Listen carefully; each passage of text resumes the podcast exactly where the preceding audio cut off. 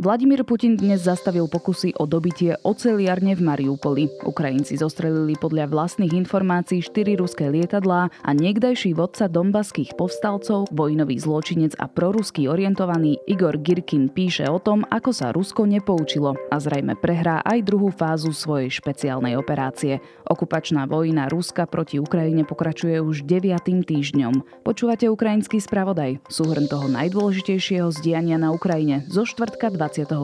apríla. Ja som Jana Maťková a text pripravil Jakub Filo.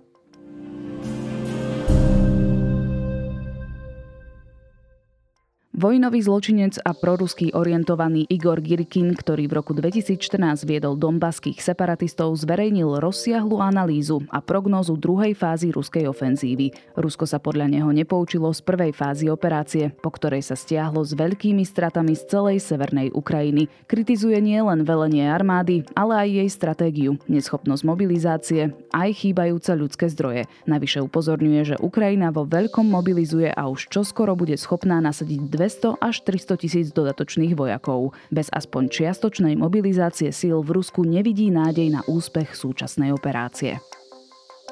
Ráno sa stretol ruský diktátor Vladimír Putin so svojím ministrom obrany Sergejom Šojgu, ktorý ho informoval o dobití Mariupolu s výnimkou komplexu oceliarne Azovstav. Práve tam sa stiahli ukrajinskí obrancovia mesta aj so stovkami civilistov. Ešte včera večer predstavitelia ukrajinskej armády ale informovali, že sa im podarilo podniknúť operáciu, pri ktorej sa k obrancom v Azovstane pripojilo zhruba 500 policajtov a členov Národnej gardy uväznených v inej časti Mariupola. Putin na stretnutí so Šojguom nariadil zrušiť útok na oceliarne Azovstal v Mariupoli. Namiesto toho chce, aby pokračovala blokáda hutnického komplexu. Vyhlásil, že Rusko garantuje ušetrenie životov ukrajinských vojakov, ktorí opustia oceliarne a slúbil, že s nimi bude zaobchádzať s rešpektom. Nič také sa však neudialo, napriek žiadosti Ukrajiny o urgentný humanitárny koridor zo závodov. Teraz je tam asi tisíc civilistov a 500 zranených vojakov. Ruské sily podľa britského ministerstva obrany zvýšili aj aktivitu vo vzduchu. Ukrajinská strana však dnes informovala minimálne o troch zostrelených lietadlách a jednej útočnej helikoptére K-52 Alligator. Na sociálnych sieťach sa objavilo video jedného zostreleného lietadla aj s kapitulovaním pilotov a tiež zásah vrtulníku. Ich autenticitu nie je možné bezprostredne overiť. Projekt Oryx, ktorý na základe otvorených zdrojov overuje informácie o zničenej technike, uvádza, že ruská strana už stratila 3068 kusov techniky, z toho 1625 bolo zničených, ale napríklad 1152 kusov rôznej techniky zajala ukrajinská armáda. Ak by tieto informácie platili, tak ukrajinská armáda zajala od začiatku bojov viac ruskej techniky, ako vykázala strát. Orix hovorí o tom, že Ukrajina prišla o 870 kusov techniky.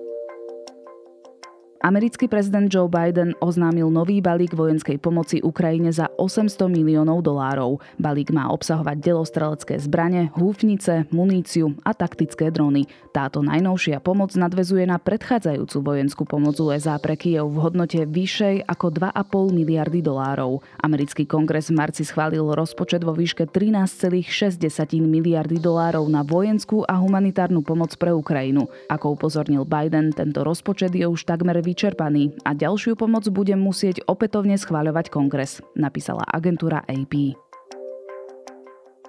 Nemecko je otvorené dodávkam ťažkých zbraní na Ukrajinu, naznačila nemecká ministerka zahraničných vecí Baerboková. Nemecko momentálne preveruje, akú ďalšiu údržbu a muníciu budú potrebovať jeho starnúce obrnené vozidlá pechoty Marder, aby boli vhodné na dodanie ukrajinskej armáde. Baerboková takto v druhý deň svojej cesty po pobalských štátoch reagovala na silnejúcu kritiku, ktorej čeli Nemecko za to, že evidentne váha s poskytnutím zbraním Kievu. Ten tvrdí, že ich potrebuje na odrážanie ruských útokov.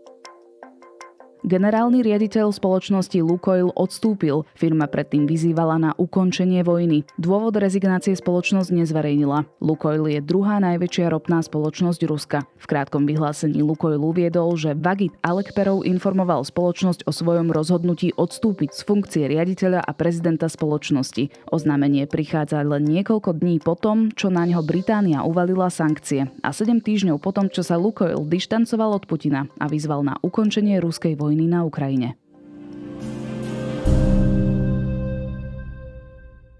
Počúvali ste ukrajinský spravodaj, súhrn toho najdôležitejšieho z diania na Ukrajine. Počujeme sa opäť zajtra podvečer.